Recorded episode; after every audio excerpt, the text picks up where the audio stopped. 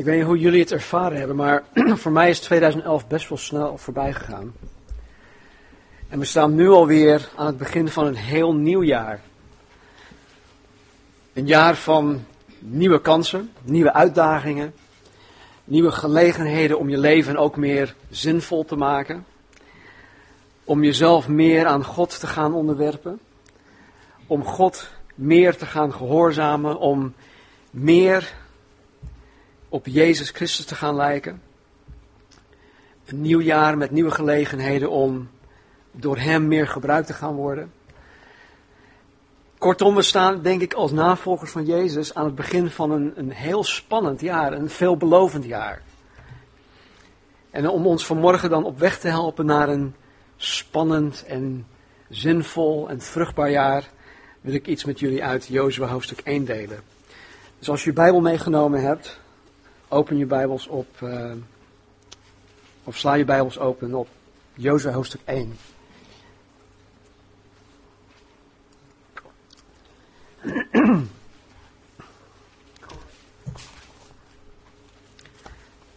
Ik lees uit de herziene, herziene statenvertaling. Het gebeurde na de dood van Mozes, de dienaar van de Heere, dat de Heere tegen Jozua, de zoon van Nun, de dienaar van Mozes, zei: Mijn dienaar Mozes is gestorven. Nu dan, sta op. Steek deze Jordaan over, u en heel dit volk, naar het land dat ik aan hen, de Israëlieten, ga geven. Elke plaats die uw voedsel betreedt, heb ik u gegeven, overeenkomstig wat ik tot Mozes gesproken heb. Van de woestijn en deze Libanon af tot aan de grote rivier, de rivier de Eufraat, heel het land van de Hethieten en tot de grote zee waar de zon ondergaat, zal uw gebied zijn. Niemand zal tegenover u stand houden al de dagen van uw leven. Zoals ik met Mozes geweest ben, zal ik met u zijn. Ik zal u niet loslaten en u niet verlaten. Wees sterk en moedig, want u zult dit volk, het land dat ik hun vader gezworen heb hun te geven, in hun erfbezit laten nemen. Alleen, wees sterk en zeer moedig, door nauwlettend te handelen overeenkomstig heel de wet die Mozes, mijn dienaar, u geboden heeft. Wijk daar niet van af, naar rechts of naar links, opdat u verstandig zult handelen overal waar u gaat. Dit boek met deze wet mag niet wijken uit uw mond, maar u moet het dag en nacht overdenken, zodat u nauwlettend zult handelen overeenkomstig alles wat daarin geschreven staat. Dan immers, dan immers zult u uw wegen voorspoedig maken en dan zult u verstandig handelen. Heb ik u het niet geboden? Wees sterk en moedig. Schrik niet en wees niet ontsteld, want de Heere uw God is met u overal waar u heen gaat. Tot zover. Jozua, een prachtig boek. Als je dat nooit gelezen hebt, een echt een aanrader. Je hebt het binnen, nou wat is, wat is het, uh, 24 hoofdstukken, zoiets. Je hebt het binnen no time heb je het gelezen, echt waar. Super. Er staan zoveel dingen in waar, waaruit wij echt praktische en geestelijke lessen uit kunnen halen. Nou, vanaf de Exodus, de, de uittocht uit Egypte, tot op dit moment, Jozua hoofdstuk 1, was Mozes degene die het volk Israël leidde. Maar nu, eh, nu Mozes gestorven was, had God Jozua gekozen, daar heb je het weer, God heeft Jozua gekozen om, um, ja, om het van Mozes over te nemen. En wat wij hier in Jozua 1 lezen is Gods opdracht aan Jozua om het werk waarmee, waarmee Mozes begonnen was, om dat werk af te maken. Nou, zoals wij nu voor een heel nieuw jaar staan, 2012, stond Jozua hier voor een geheel nieuw leven. Een geheel nieuw leven met nieuwe kansen, nieuwe uitdagingen, nieuwe gelegenheden, nieuwe zorgen en problemen nieuwe beproevingen en nieuwe potentiële ellende. Allemaal bedoeld om zijn karakter te vormen. Allemaal bedoeld om hem te doen veranderen naar Gods evenbeeld. En zoals God Jozua hier een opdracht geeft om, om, uh, ja, om dit te doen, zoals God ook uh, hem bemoedigt, geloof ik dat God ons vanmorgen ook een opdracht geeft. En geloof ik ook dat God ons bemoediging zal geven door zijn woord. Vers 1. Het gebeurde na de dood van Mozes, de dienaar van de Heere, dat de Heere tegen Jozua, de zoon van Nun, de dienaar van Mozes, zei: Mijn dienaar Mozes is gestorven. Nu dan, sta op, steek deze Jordaan over, u en heel dit volk, naar het land dat ik aan hen, de Israëlieten, ga geven. Even verderop in dit boek, in hoofdstuk 3, lezen we dat de Jordaanrivier helemaal buiten zijn oevers was getreden. Wat menselijk gezien het onmogelijk maakte om de rivier over te gaan. Het was gewoon onmogelijk. Nou, volgens nummer 2651 waren er 601.730 mannen in dat gezelschap. 601, 730, uh, 601.730 mannen. Dus inclusief de vrouwen en de kids wordt er geschat dat het om zo'n 2 miljoen mensen ging. Die de Jordaan over moest steken. Hier zien we dus al meteen aan het begin van Jozua hoofdstuk 1 dat God Jozua een onmogelijke opdracht heeft gegeven. Er waren geen bruggen, er waren geen wegen. Ze schatten in dat in die tijd dat het iets van um, ja, bijna een, een kilometer breed was of zo. En dat met 2 miljoen mensen, hè, met, met, met al hun vee en, en alles, kinderen erbij, de rivier overgaan. Hij zegt, sta op, steek deze Jordaan over, u en heel dit volk, naar het land dat ik aan hen, de Israëlieten, ga geven. Vers 3. Elke plaats die uw zo betreedt, heb ik u gegeven, overeenkomstig wat ik tot Mozes gesproken heb van de woestijn en deze Libanon. Deze Libanon heeft niet per se te maken met het land Libanon, maar Libanon betekent een, een bergstreek of een, een, een uh, hoe noem je dat? Een mountain range. Ja, dat. Uh, van, van dat dus tot aan de grote rivier, de rivier de Eufraat, dus helemaal tot aan Irak heeft God aan Israël gegeven. Heel het land van de Hethieten tot de grote zee, dus de Middellandse Zee waar de zon ondergaat, dat alles zal hun gebied zijn. Dat, dat had God allemaal aan Israël gegeven. Ze hebben het niet allemaal veroverd, maar dat lag niet aan God. Dat is een ander verhaal. Zo'n 470 jaar hiervoor had God al aan Abraham beloofd dat God dit land aan Israël zou geven. Nou, deze belofte werd in eerste instantie dus aan Abraham gegeven in, in, in Genesis hoofdstuk 12. Vervolgens bevestigde, bevestigde God deze belofte aan Abrahams zoon Isaac. Vervolgens bevestigde God deze belofte aan, aan Jacob, hè, die Israël werd genoemd. En uiteindelijk werd dit ook bevestigd aan Mozes. En nu in dit stuk bevestigt God dit nogmaals, alleen nu aan Jozua. Vers 5. Niemand zal tegenover u stand houden al de dagen van uw leven. Zoals ik met Mozes geweest ben, zal ik met u zijn. Ik zal u niet loslaten en niet verlaten. God zegt hier tegen Jozua dat voor de rest van zijn leven er niemand zal zijn die hem zou kunnen verslaan. Dat Jozua niet tegen te houden is. Niemand zal Jozua tegen kunnen houden. Hij is niet te verslaan. Zoals God met Mozes geweest is, zal God ook met Jozua zijn. Nou, ik heb vanmorgen geen tijd om daar, daarop in te gaan, maar als je niet weet hoe God met Mozes is geweest, dan heb ik nog een aanrader voor je. Lees het boek Exodus. Geweldig. Het bouwt je op, het bemoedigt je, het laat je zien dat, dat, dat God alles onder controle heeft, hoeveel geduld hij heeft. Dus als je niet weet hoe God met Mozes is geweest, dan moet je echt het Bijbel, Bijbelboek Exodus lezen. Dan staat er ook, God zal Jozua niet um, loslaten. Oftewel, God zal Jozua in onze eigen woorden nooit laten vallen. God zal Jozua nooit verlaten. Dat zegt hij hier. Weet je, als God deze dingen tegen mij zou zeggen, dan zou ik heel anders in het leven staan. Als God mij zou beloven dat voor de rest van mijn leven er niemand zal zijn die mij ooit zou kunnen verslaan. Dat God met mij zal zijn zoals hij met Mozes is geweest. Dat God mij nooit zal laten vallen. Dat, uh, dat God mij nooit zou verlaten. Dan zou ik een volkomen andere kijk op het leven hebben. Ik denk dat jullie, jullie het ook zo zouden zien. Toch? Als God mij dit zou zeggen, of mij dit zou beloven, dan zou ik elke ochtend heel anders mijn bed uitstappen. Dan zou ik elke ochtend heel anders naar mijn werk of naar, naar school toe gaan. Dan zou ik alles in mijn leven ondernemen met het volledig vertrouwen dat God mij stap voor stap leidt. En dat God zijn goede, welgevallige en volmaakte wil in mijn leven zal uitvoeren.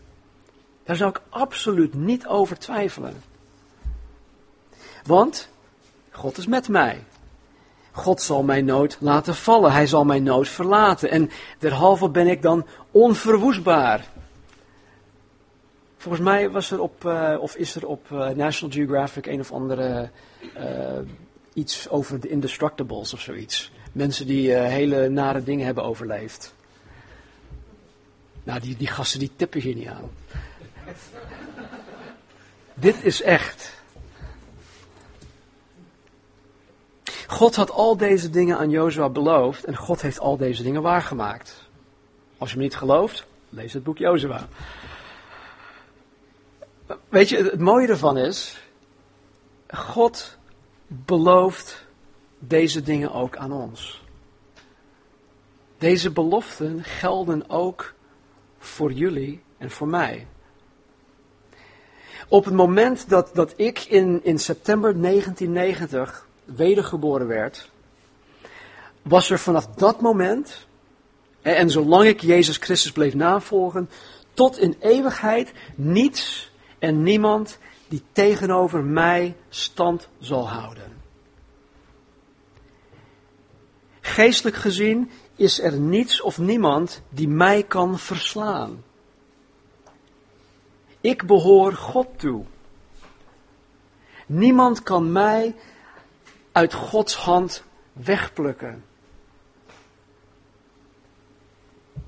Ik ben door de Heilige Geest verzegeld. Ik ben Zijn eigendom. En er is niets of niemand die mij in die zin kan tegenhouden. Niemand kan tegen mij stand blijven houden. God zal ook mij nooit loslaten. Hij zal mij nooit laten vallen. Hij is met mij en hij zal mij nooit verlaten. Laten we onze Bijbels openslaan op Romeinen hoofdstuk 8. Romeinen hoofdstuk 8.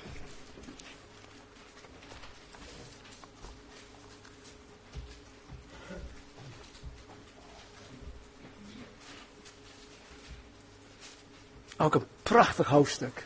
Als je het nooit gelezen hebt, lees het boek Romeinen.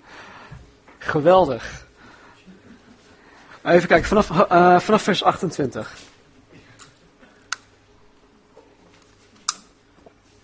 Wij weten dat voor hen, dus voor ons, die God liefhebben, alle dingen meewerken ten goede voor hen, namelijk die overeenkomstig zijn voornemen geroepen zijn. Want hen die hij van tevoren gekend heeft, heeft hij er ook van tevoren toe bestemd om aan het beeld van zijn zoon gelijkvormig te zijn, opdat hij de eerstgeborene zou zijn onder vele broeders. En hen die hij er van tevoren toe bestemd heeft, die heeft hij ook geroepen. En hen die hij geroepen heeft, die heeft hij ook gerechtvaardigd. En hen die hij gerechtvaardigd heeft, die heeft hij ook verheerlijkt. Wat zullen wij dan over deze dingen zeggen? Als God voor ons is, wie zal tegen ons zijn? Hoe zal Hij, die zelfs zijn eigen zoon niet gespaard, maar voor ons allen overgegeven heeft, ons ook met Hem niet alle dingen schenken? Wie zal beschuldigingen inbrengen tegen de uitverkorenen van God? God is, hij, God is het die rechtvaardigt. Wie is het die verdoemt? Christus is het die gestorven is, ja wat meer is, die ook opgewekt is, die ook aan de rechterhand van God is, die ook voor ons pleit. Wie zal ons scheiden van de liefde van Christus? Verdrukking of benauwdheid of vervolging of honger of naaktheid of gevaar of zwaard. Zoals geschreven staat, want omwille van u worden wij, heel, worden wij de hele dag gedood. Wij worden beschouwd als slachtschapen.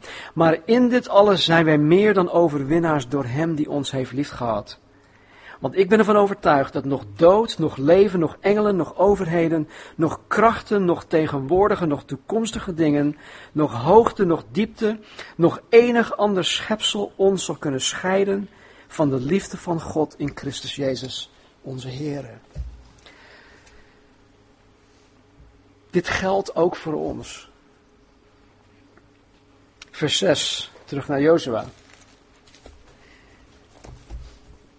Wees sterk en moedig, want u zult dit volk het land dat ik hun vaderen gezworen heb hun te geven, in erfbezit laten nemen.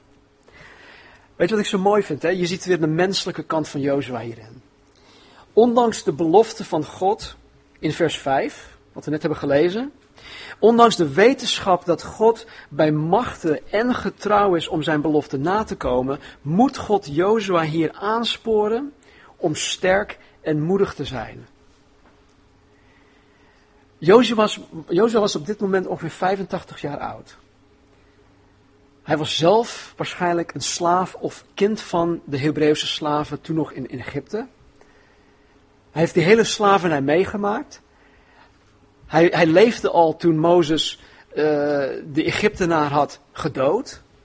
Dus hij, hij, kent de hele historie. Hij is een van de, de twee die nog overgebleven zijn van die eerste generatie. Hij heeft alles wat God gedaan heeft persoonlijk meegemaakt. Met eigen ogen heeft hij deze dingen gezien.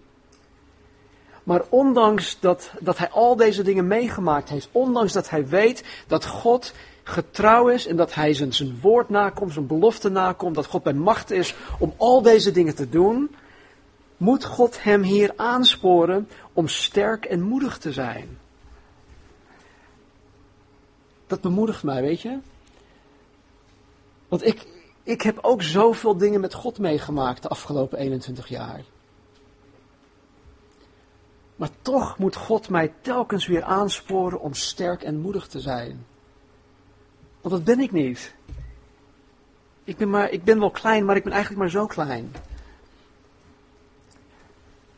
Het woord sterk betekent dat je in staat bent om veel te kunnen weerstaan of weerdragen. Het betekent ook dat je de overhand over iets krijgt of hebt of behoudt. Het betekent ook vastberaden zijn, het betekent vastbesloten zijn, het betekent onwrikbaar zijn. Moedig betekent dat je geen angst voor gevaar hebt. Als ik daaraan denk, dan denk ik aan, aan kleine Sam van Rijn. Die heeft absoluut geen, geen angst voor gevaar. Weet je, en, en, en ik denk dat, ja, hij moet daar wel in groeien, want soms kan het, kan het ook je leven kosten. Maar goed, wij moeten wel met diezelfde uh, moed God vertrouwen en, en dingen te durven om, om samen met God te doen. Dus moedig betekent dat je geen angst voor gevaar hebt. Het betekent onbevreesd zijn, dapper zijn, heldhaftig. Als je erbij stilstaat, dan, dan, dan besef je dat, dat Jozua een gigantische taak voor zich had. Een gigantische verantwoordelijkheid. Wie van ons lijden 2 miljoen mensen? Hij moest er niet alleen voor zorgen dat hij zo'n zo'n 2 miljoen mensen moest leiden, maar ook nog eens het beloofde land te gaan veroveren. Wees sterk en moedig, zegt God tegen hem.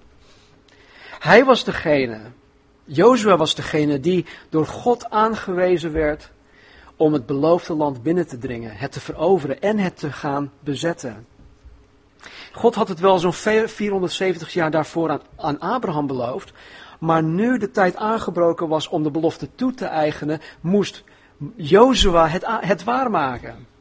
Hij kreeg uiteindelijk de opdracht om het te doen. En dat vereiste veel kracht en veel moed. Nou, even een hele praktische les. Wat hierin belangrijk is, is een principe die vandaag de dag nog steeds van kracht is. In dit verhaal zien we dat God enerzijds um, het beloofde land reeds aan, aan, aan Jozua en aan de Israëlieten beloofd heeft. Hij zegt, ik heb het al aan jullie gegeven. God heeft het reeds aan hun gegeven. Maar anderzijds moeten Jozua en de Israëlieten het land wel zien te veroveren. Dus God heeft het gegeven, maar zij moeten wel iets doen. Zij moeten het doen. Jozua en de Israëlieten moeten het doen.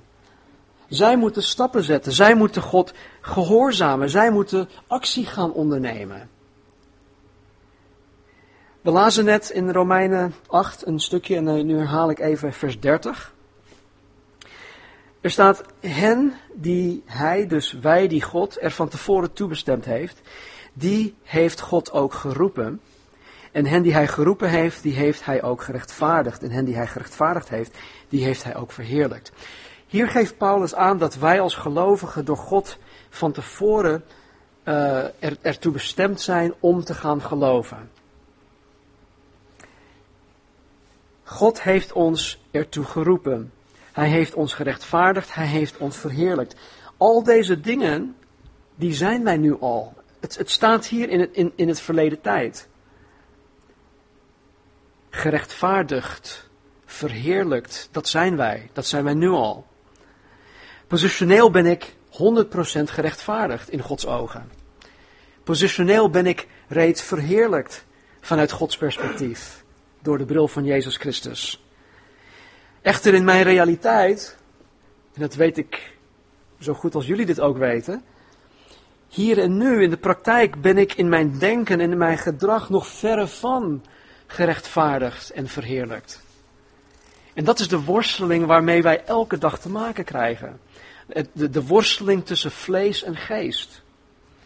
En dat, is, en dat zal tot op het laatste moment dat wij hier op aarde leven, onze laatste adem, zal dat een realiteit zijn. Die worsteling. We zullen er nooit van afkomen. Maar goed, God laat mij niet zomaar aanmodderen in mijn menselijkheid. Nee, God roept mij op om als een gerechtvaardige en als een verheerlijkte te gaan leven. Ja, positioneel ben ik dat al.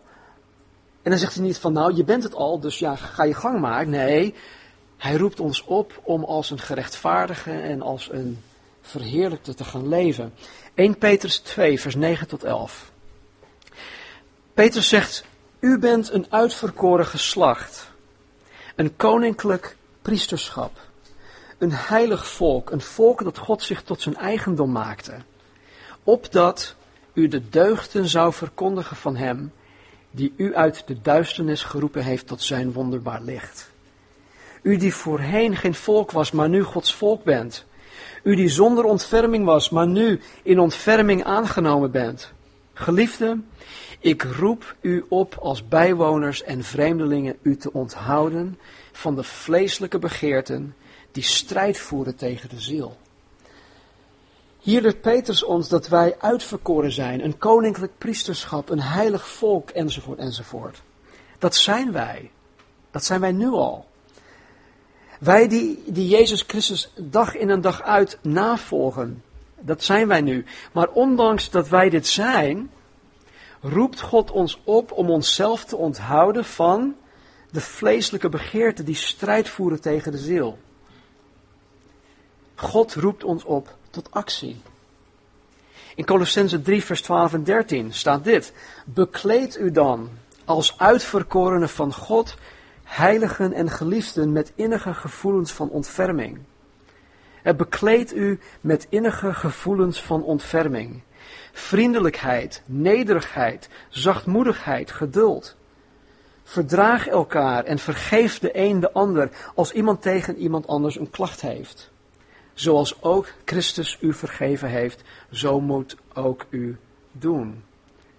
Efeze 1, 4, 1 en 2 zegt, Zo roep ik, de gevangenen in de Here, u op, tot een wandel die de roeping waarmee u geroepen bent waardig is. in alle nederigheid, zachtmoedigheid, met geduld, door elkaar in liefde te verdragen. In Hebreeën 4:11 spreekt de schrijver over de uiteindelijke rust die wij zullen gaan ervaren wanneer wij in de hemel zijn, wanneer wij met Christus zijn. De rust die wij zullen ervaren wanneer wij geen strijd meer hoeven te voeren tegen ons vlees, tegen elkaar, tegen het vlees, de wereld en de duivel. En hij zegt hier in Hebreeën 4:11, het eerste gedeelte, laten wij ons dan beijveren om die rust binnen te gaan. Het, is, het, het, het, het vraagt actie van ons. Het vraagt dat wij stappen zetten. Het vraagt dat wij iets doen om het te verkrijgen. God spoort ons aan om ons te beijveren om die uiteindelijke rust binnen te gaan. Nou, wat ik hiermee probeer duidelijk te maken is dat ik als wedergeboren christen, jullie ook, een wezenlijke rol spelen in het christen zijn. Zoals God het beloofde land reeds aan Jozua en, en Israël gegeven had, maar zij zelf het land moesten veroveren, is het ook aan een ieder van ons om sterk en moedig te zijn, om onszelf elke dag opnieuw te verloochenen, ons kruis op te nemen en Jezus Christus na te volgen. Vers 7. Alleen wees sterk en zeer moedig, door nauwlettend te handelen overeenkomstig heel de wet die Mozes mijn dienaar u geboden heeft. Wijk daar niet van af, naar rechts of naar links, opdat u verstandig zult handelen, overal waar u gaat. Hier, herhaalt God de aansporing om sterk en moedig te zijn, maar nu zegt God zelfs om zeer moedig te zijn. En nu geeft God ook aan op welk gebied Jozua sterk en zeer moedig moet zijn. Hij geeft het zelf aan. Hij zegt door nauwlettend te handelen overeenkomstig heel de wet van Mozes. God zegt hier tegen Jozua dat hij nauwlettend moet handelen naar Gods woord. Hij moet nauwlettend handelen naar de Bijbel. De gehele Bijbel. Jozua moest Gods woord niet alleen kennen, maar hij moest een dader zijn van Gods woord. Ja, Jacobus leert ons dat. Wees niet alleen hoorders van Gods woord, maar wees daders van Gods woord. Ik denk dat velen van ons best wel veel van Gods woord kennen, maar het niet in de praktijk brengen. En dan is het ja, nutteloos. Het, is, het heeft totaal geen zin om Gods woord hier te kennen, maar als je er verder niks mee doet, dan is het een verspilling van die kennis. Dus hij, Jozua, moest een dader zijn van Gods woord. Hij zegt, God zegt, wijk er niet vanaf. Met andere woorden, houd je aan alles dat ik je gebied en verbied, opdat u verstandig zult handelen. Oftewel, opdat u zult slagen en een vruchtbaar leven zal leiden, overal waar u heen gaat. Nou, wie van ons wil niet slagen in het christen zijn? Wie, wie van ons wil niet vruchtbaar leven overal waar we naartoe gaan? Ik geloof persoonlijk dat de hedendaagse christen hier in de mist gaat. Ten eerste, in mijn ervaring hoor, heeft de doorsnee christen weinig kennis van Gods woord. In sommige gevallen amper kennis van Gods woord. En ik geloof dat dat komt omdat de doorsnee christen de Bijbel gewoon niet leest. Ze lezen de Bijbel niet. Ze bestuderen de Bijbel niet. Ze, ze nemen het niet tot zich. Ze, ze, ze het eigenen het niet toe. Ik durf zelfs te zeggen dat, dat er mensen zijn die al jarenlang christen zijn, maar die nog nooit de gehele Bijbel doorgelezen hebben. De Bijbel is hun vreemd. Dus hoe kan zo'n christen nou verwachten dat hij verstandig zult handelen overal waar hij gaat. Hoe kan zo'n christen verwachten dat hij zal slagen en vruchtbaar zal zijn in het christen zijn als hij of zij de Bijbel niet eens kent? Laat staan dat hij de Bijbel uh, nauwlettend toepast of dat hij of zij ernaar handelt. Dat kan niet. Ik heb, ik, ik, heb, ik heb twee fases van, zeg maar, christen worden meegemaakt. Ooit uh, op, op jonge leeftijd was ik 12, 13 of 14. En ik ging met mijn ouders mee naar de kerk en ik dacht christen te zijn. Ik ging naar de zondagschool en, enzovoort enzovoort. En ik dacht voor een periode van misschien twee of drie jaar, ik weet niet precies, dat ik een christen kon zijn zonder dat ik de Bijbel las. Ik las, ook nooit, ik las de Bijbel ook nooit. En vervolgens viel ik weg. Ik, ik werd afvallig. Jaren later, na een, een, een, een, hoe noem je dat, een omweg van tien jaar, heeft God me bij de kraag gegrepen. En zei, oké, nu is het genoeg, nu ben je van mij. En nu gaan we het anders doen. En toen kwam ik tot het besef dat ik geen christen kon zijn zonder Bijbel. Het bestaat niet. Christen zonder Bijbel is nul. Het, het bestaat niet.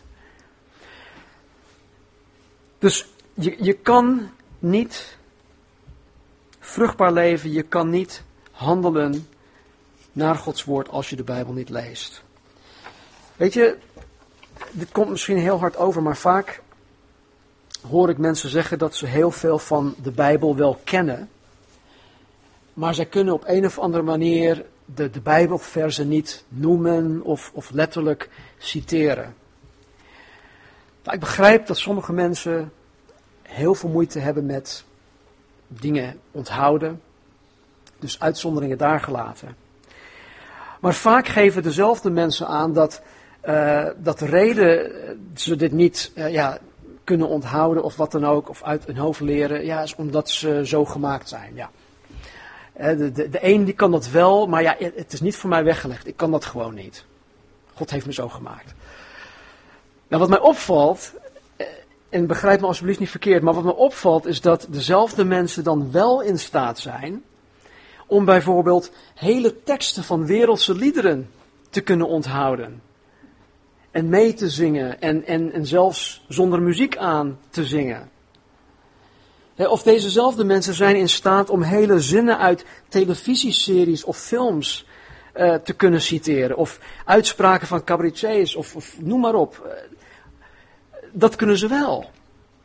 Dus hoe kan iemand aan de ene kant zeggen van nee, ik, ik, ik kan het gewoon niet. Ik kan geen bijbelversen onthouden en zo. Dat, dat is niet voor mij weggelegd.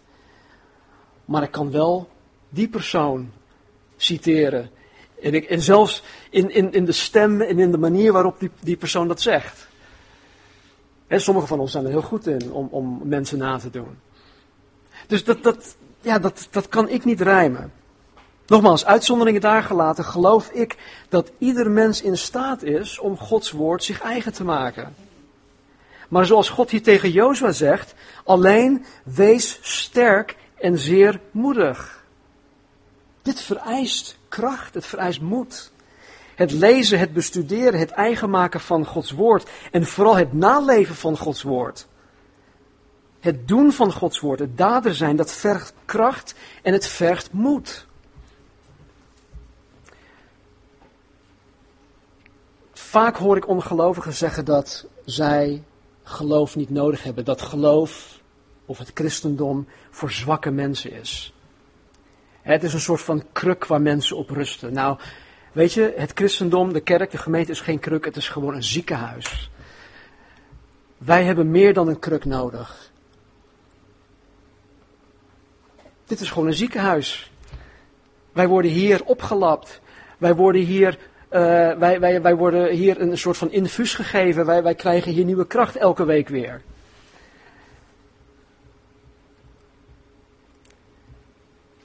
Het vereist kracht en moed.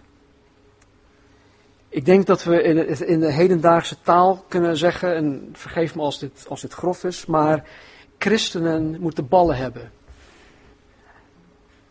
Dat meen ik serieus. Ik denk dat veel te veel christenen gewoon geen ruggengraat hebben. Wij moeten kracht en moed hebben. En ik geloof dat God vanmorgen tegen ieder van ons ook zegt: alleen wees sterk en zeer moedig door nauwlettend te handelen overeenkomstig heel de wet die Mozes mijn dienaar u geboden heeft.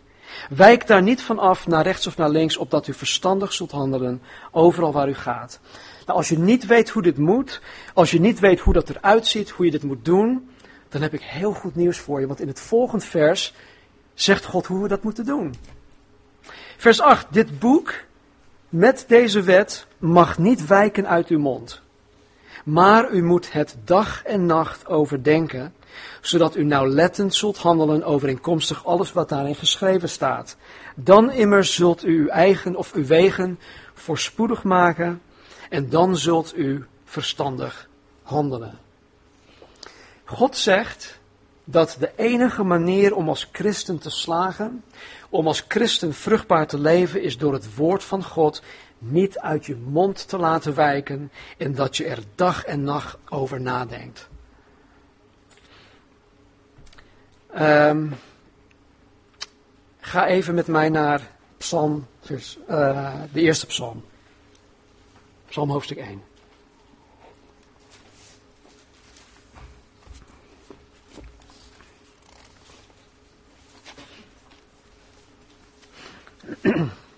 Psalm 1, vers 1. Welzalig of dolgelukkig, zoals wij ook hebben gezien in de zaligsprekingen. Dolgelukkig is de man die niet wandelt in de raad van de goddelozen, die niet staat op de weg van de zondaars, die niet zit op de zetel van de spotters, maar die zijn vreugde vindt in de wet van de Heere en zijn wet dag en nacht overdenkt.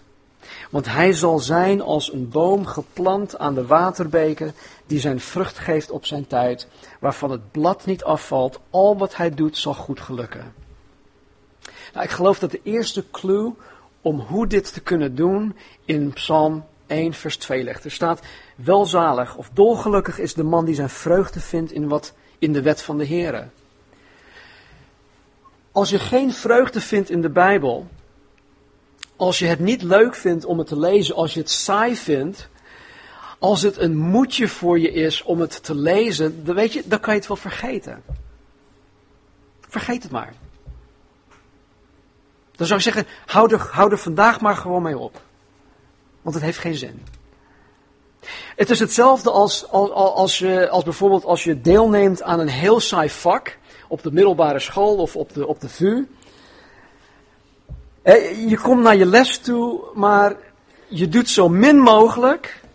Het enige wat je voor ogen hebt is dat je overgaat. Wat leer je van dit vak? Eh, wat onthoud je van dit vak? Wat, wat, wat blijft hangen? Wat heb je überhaupt aan zo'n vak? Jullie die op school zitten, die, jullie weten het als geen ander. Dus tenzij je je vreugde vindt in Gods woord, zal je het niet kunnen onthouden. Je zult er ook niks van opsteken, je zult er niets van, van oh, uh, leren, enzovoort, enzovoort. Je zult, je zult het niet uit je hoofd kunnen leren, je zult het niet eigen kunnen maken, je zult het niet kunnen onthouden. De tweede clue ligt in de tweede helft van vers 2. Die zijn wet dag en nacht overdenkt. Dit boek, mag deze, of dit boek met deze wet mag niet wijken uit uw mond, maar u moet het dag en nacht overdenken, zegt God tegen Jozua. Nou, ik hoor jullie al denken. Ik hoor jullie al denken dat dit volstrekt niet haalbaar is. Gods woord dag en nacht overdenken. Laten we eerlijk zijn, we hebben het veel te druk met school, met werk. En dat meen ik serieus. we hebben het te druk met ons gezin, met sporten, met hobby's, met uitgaan met gamen, met gadgets, met Facebook, andere sociale media, met internet, met televisie. Sommigen van ons houden veel te veel van slapen. Enzovoort, enzovoort. We hebben het vandaag de dag gewoon veel te druk. Om dag en nacht over de Bijbel na te kunnen denken. En ik geef toe dat wij het vandaag de dag druk hebben, maar hoe druk denk je dat Jozua het wel niet had? Hoe druk heeft Jozue het gehad? En toch zegt God tegen Jozua, je moet mijn wet, het woord van God, dag en nacht overdenken. Laat het woord niet uit je mond gaan.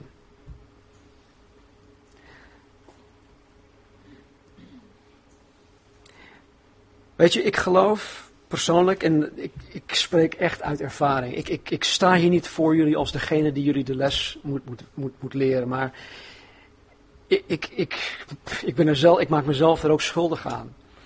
Maar ik geloof echt vanuit het diepst van mijn hart dat het eerder voor ons een kwestie van prioriteiten is, dan dat we er echt geen tijd voor hebben.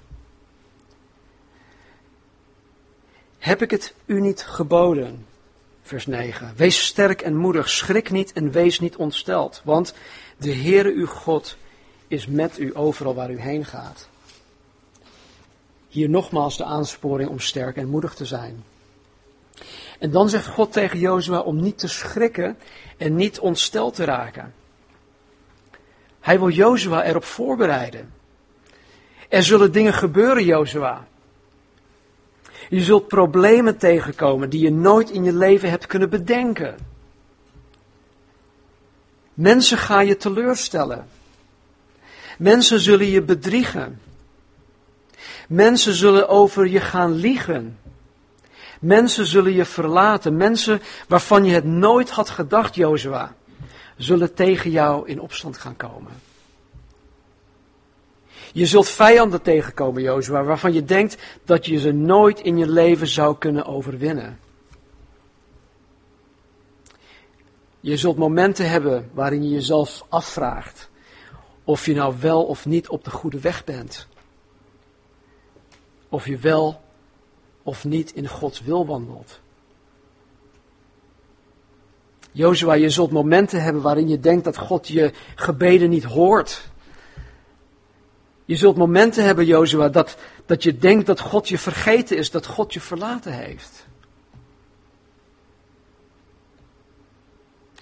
En daarom zegt God tegen Jozua, en vanmorgen ook tegen ons aan het begin van het nieuwjaar, wees sterk en moedig. Schrik niet en wees niet ontsteld wanneer al deze dingen gebeuren, want de Heere uw God is met u overal waar u heen gaat. Nou, of je dit jaar nu wel of geen goed voornemen hebt. Wees vandaag voornemens om vanaf vandaag, dit jaar, de Bijbel te gaan lezen. Het is onze kracht. We hebben het nodig. Zoals we dagelijks eten, hebben wij dagelijks geestelijk voedsel nodig. Roel vertelde me van de week dat hij begonnen is met een bijbelleesschema waar, waarmee je de gehele Bijbel in één jaar door kan lezen. Vraag Roelof om hulp, zoek het op internet. Er zijn verschillende manieren om dit te kunnen doen. Op internet staan er genoeg schema's en dat soort dingen. Om het in één jaar door te lezen.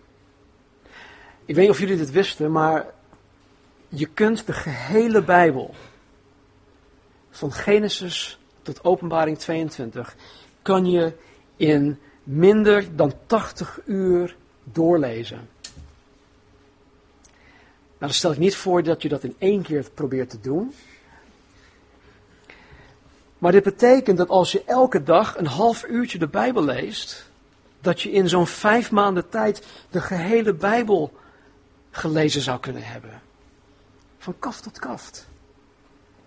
In een jaar tijd zelfs heb je hem twee keer doorgelezen. Ik ben, um, ik heb deze dingen ook wel eens gedaan. En er zijn verschillende manieren om het te doen. En, en ieder heeft zijn voor- en nadelen. En ik ben uh, iets tegengekomen wat iets meer progressief is dan um, de Bijbel lezen in een jaar. Um, als jullie willen, kan ik het beschikbaar maken. Maar het is een systeem waarin je tien hoofdstukken per dag leest. Maar niet, niet tien, tien hoofdstukken uit Genesis. Je hebt tien verschillende plekken, tien verschillende boeken waar, waaruit je leest. En dan elke dag gewoon een, één hoofdstuk uit dat, dat boek. En dat betekent dat je bijvoorbeeld uh, minimaal vier keer door alle evangeliën heen, heen, leest in één jaar tijd. Spreuken lees je uh, elke maand, want er zijn 31 dagen ongeveer. Dus 12 keer per jaar. Uh, andere boeken lees je hè, één of twee keer doorheen, andere weer veel meer. En het geeft je een, een, veel breder beeld van hoe de Bijbel in elkaar zit. Je, je, je gaat de verbanden herkennen. En wat, wat, wat Matthäus met dit te maken heeft, dat, uh, Jacobus met, met spreuken enzovoort enzovoort. En het is, het is echt ja, geweldig. Ik, ik, zie er ook elke dag weer naar uit om het, om het te doen. En het, het kost niet heel veel tijd. Het, het kost mij tussen de 30 en 40 minuten om elke dag 10 hoofdstukken te lezen. Nou, wie van ons kan geen 30 minuten minder televisie kijken, of krant lezen, of op internet zitten, of vul het zelf maar in. Dat is aan jullie. Begin ergens. Al begin je met 10 minuten. En als je die 10 minuten ergens in je dag niet kan vinden, dan sta je 10 minuten eerder op. Er zijn zoveel mogelijkheden om dit te kunnen doen. Hoe druk had Jozua het wel niet? Gods beloften zijn er. Gods beloften die, die staan zo vast als een onwrikbare rots. En de enige voorwaarde om van zijn belofte te kunnen genieten is om God te gehoorzamen. Maar als wij niet weten waarin wij Hem moeten gehoorzamen, dan komen we ook niet verder. Dus de uitdaging voor 2012, als je dit nog nooit gedaan hebt, lees elke dag je Bijbel. En de Heere zal zijn gedeelte doen. Hij zal zijn beloftes nakomen. Maar ook wij hebben onze verantwoordelijkheid daarin. In Habakkuk, hier sluit ik mee af. Aan het begin van uh, Habakkuk staat er een mooi gedeelte. Hij zag alleen maar, een, hij zag alleen maar een en al ellende. En hij, en hij riep, hij, hij schreeuwde uit naar God: God, waarom laat u dit allemaal toe? Waarom doet u dit? Waarom grijpt u niet in? En op een gegeven moment zegt God tegen, tegen Habakkuk: Al zou ik je vertellen wat ik allemaal van plan ben, wat ik allemaal zou gaan doen. Al zou ik het regel voor regel aan jou geven, dan zou je het niet geloven. Zo'n geweldig werk ga ik doen. Je zult het niet geloven. En ik denk dat wij vanmorgen ook zo kunnen zien dat al zou God ons vanmorgen vertellen wat Hij in ons, onder ons, door ons heen dit komend jaar zal gaan doen, dan zullen we het niet geloven. God wil werken. God wil ons zegenen. God wil ons gebruiken. Hij roept ons. Wij hoeven ons alleen maar beschikbaar te stellen. Prioriteiten te stellen. Vader, ik dank u zo dat wij vanmorgen de gelegenheid hebben gekregen, Heer, om uit Jozua's voorbeeld een belangrijke les, meerdere lessen te mogen leren. En Heer, zoals u Jozua opdroeg om die gigantische taak te vervullen, zo draagt u ons ook op, Vader. Niet om zo'n gigantische taak te vervullen zoals Jozua. Maar heren, we hebben aan onszelf al genoeg. Heren, om dagelijks met u te wandelen. Om u dagelijks na te volgen. Om prioriteiten te stellen, heren, zodat wij uw woord ons eigen kunnen maken. Dus vader, help ons alstublieft. En heren, help ons om inzicht te krijgen, heren, in ons leven. Waar moeten wij dingen aanpassen? Wat moeten wij laten? Wat moeten wij doen? Waar kunnen wij dingen bijstellen? Welke prioriteiten moeten wij stellen? Leer het ons, Vader. Geef onszelf ook gewoon een, een, een, een honger en een dorst naar U en om dit te weten te komen. Het begint bij het willen. Dus Heer, wek in ons op, Heer, de wil om het te willen. Help ons daarbij, Vader. We zijn gebroken mensen, we zijn zwak van nature. Help ons, Heer, om in uw kracht te leven, te wandelen.